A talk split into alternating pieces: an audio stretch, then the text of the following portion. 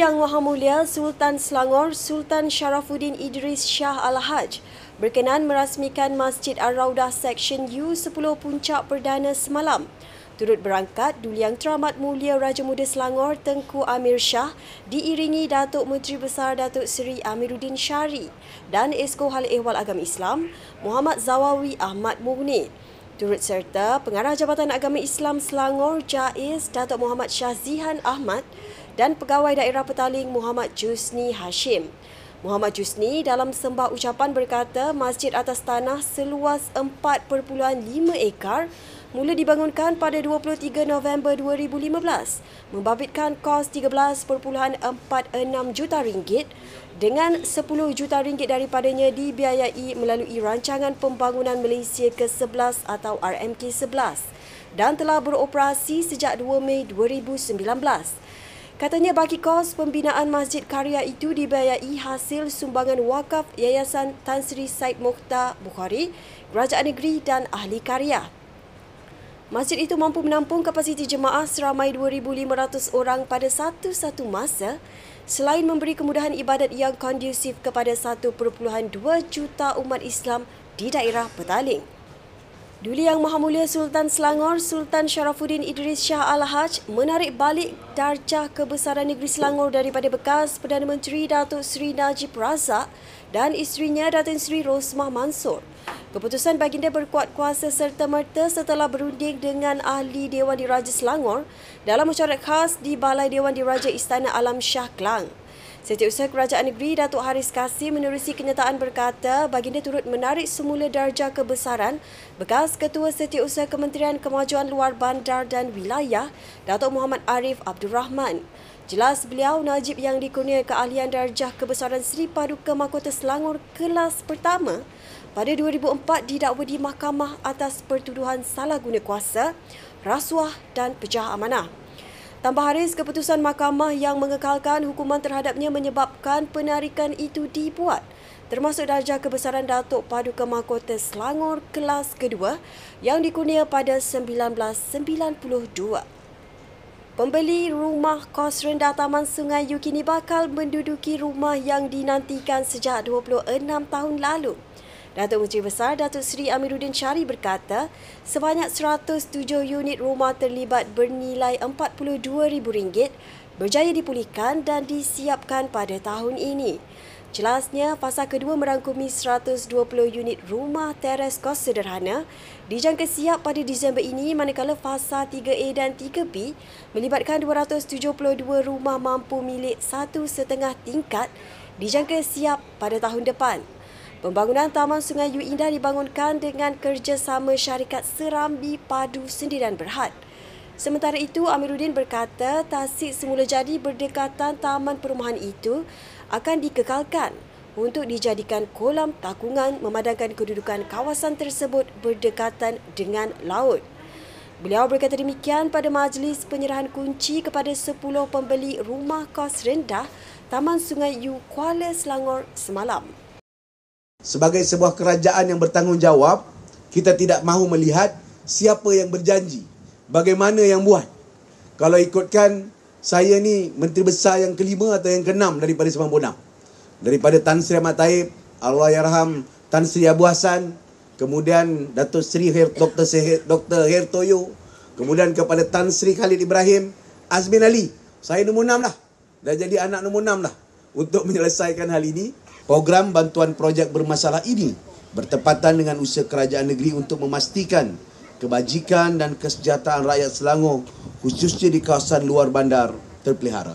Penyelesaian projek perumahan terbengkalai dan bermasalah ini membuktikan bahawa permintaan hartanah di Selangor juga masih tinggi dan berkembang walaupun kita sudah berada di muka pintu utara Selangor iaitu di daerah Kuala Selangor dan di daerah ataupun di kawasan Parlimen Tanjung Karang. Kerajaan negeri memperkenalkan pinjaman khas air bermusim khusus untuk usahawan India sempena sambutan di Pavali Oktober depan. Esko Pembangunan Usahawan Rozia Ismail berkata inisiatif di bawah Yayasan Hijrah Selangor atau Hijrah itu menyediakan pinjaman bermula RM1,000 hingga RM20,000 kepada peniaga yang layak.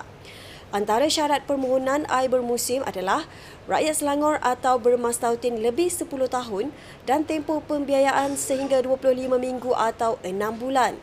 Borang permohonan boleh diperolehi di Pejabat Hijrah atau secara dalam talian dan pendaftaran dibuka bermula 12 September hingga 14 Oktober 2022.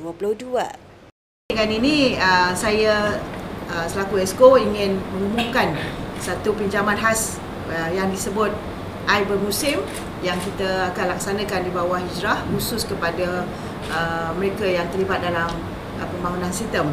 Jadi pinjaman ini khusus untuk para penjaja dan peniaga komuniti India di Selangor yang akan berniaga sama ada di bazar di Fawali ataupun selain daripada bazar di Fawali termasuk mereka yang berniaga di rumah yang kita dapati khususnya untuk Uh, mengambil kesempatan di Fawali ini untuk mereka uh, mendapat pendapatan tambahan ya. Jadi pinjaman ini uh, ataupun inisiatif kerajaan Selangor ini dirangka dan direkayasa khusus untuk mengurangkan beban para peniaga terutama ya mereka yang memerlukan modal tambahan atau untuk sebarang kegunaan lain. Sebanyak 62 lokaliti di daerah Kelang berisiko terdedah dengan banjir susulan fenomena air laut pasang besar dan monsun timur laut yang sedang berlaku pada bulan ini sehingga Disember depan. Pengurusi Jawatan Kuasa Pengurusan Bencana Daerah JPBD Kelang, Syahman Jalaluddin berkata, situasi yang akan membabitkan lebih 10,000 penduduk itu akan melibatkan antaranya kawasan Kampung Teluk Gong, Sungai Serdang, Kampung Tok Muda dan Pulau Indah. Justru itu, Jawatan Kuasa Pengurusan Bencana Daerah JPBD Kelang akan menubuhkan pasukan khas di peringkat komuniti bagi memudahkan penyelarasan jika berlaku bencana. Katanya pasukan tindak balas kecemasan komuniti atau CERT akan diberikan latihan dan kemahiran asas berkaitan pengurusan bencana oleh beberapa agensi kerajaan sebagai langkah proaktif dan mengambil iktibar daripada kejadian banjir pada Disember tahun lalu kita ada beberapa kerjasama lah dengan beberapa pihak Mesin Malaysia dan juga pihak UI, UTM eh? UTM dan uh, yang pertama pada 18 lah 18 September di Taman Seri Muda kita plan ada 2-3 tempat jugalah kita punya program dengan komuniti untuk memperkasakan kita punya uh, persediaan lah eh? untuk komuniti berhadapan dengan bencana itu yang pertama. Tapi lepas ni akan ada lagi 2 3 lagi. Di daerah Kelang. Di daerah Kelang. 24 25 di Pulau Ketam. Pulau Ketam. Seramai 12 daripada 40 keluarga yang dibanci didaftarkan sebagai asnaf oleh Lembaga Zakat Selangor LZS menerusi program Skuad Jejak Kemiskinan Hulu Selangor di Pangsapuri Rakyat Serendah Makmur. LZS menerusi perkongsian di Facebook memaklumkan inisiatif ini bertujuan menyantuni dan mengenal pasti keperluan sama ada mereka layak untuk dikategorikan sebagai asnaf atau sebaliknya. Program tersebut juga merupakan kerjasama LZS Daerah Hulu Selangor dengan pedolong Amil Karya Masjid Nurul Iman Serendah dan Surau Al-Makmur Taman Serendah Makmur. Terdahulu, Datuk Menteri Besar Datuk Seri Amiruddin Syari berkata, seramai 600 keluarga berjaya keluar daripada senarai asnaf dalam tempoh Januari hingga Jun lalu dan tidak lagi memerlukan bantuan LZS. Majlis Bandaraya Subang Jaya MBSJ menganjurkan sesi Town Hall Bajet MBSJ 2023 bertempat di Dewan Serbaguna USJ 7 Subang Jaya pada Ahad lalu. Sesi turut disertai semua pengerusi Majlis Perwakilan Penduduk diadakan bagi menerangkan mengenai kedudukan kewangan MBSJ serta mendapatkan maklum balas dan cadangan konstruktif daripada komuniti serta pemegang taruh. MBSJ melalui kenyataan yang dikeluarkan turut menyasarkan perancangan belanjawan akan dirangka bertemakan bajet inklusif menjana bandaraya pintar dan lestari. Bersesuaian dengan Pelan Strategik Subang Jaya 2020-2025 dan Rancangan Selangor 1 RS1.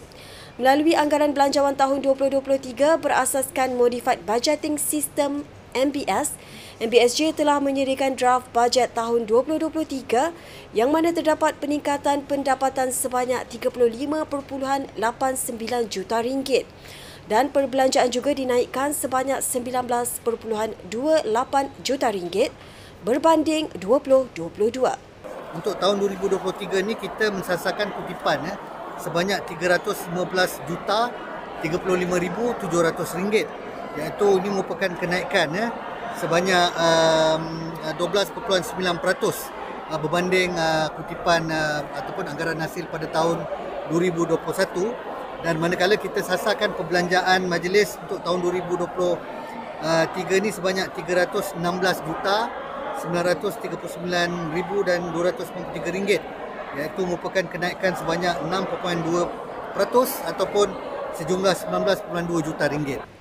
Sekian semasa hari ini, jangan lupa dapatkan perkembangan terkini negeri Selangor dengan mengikuti kami di YouTube Selangor TV dan Facebook Media Selangor.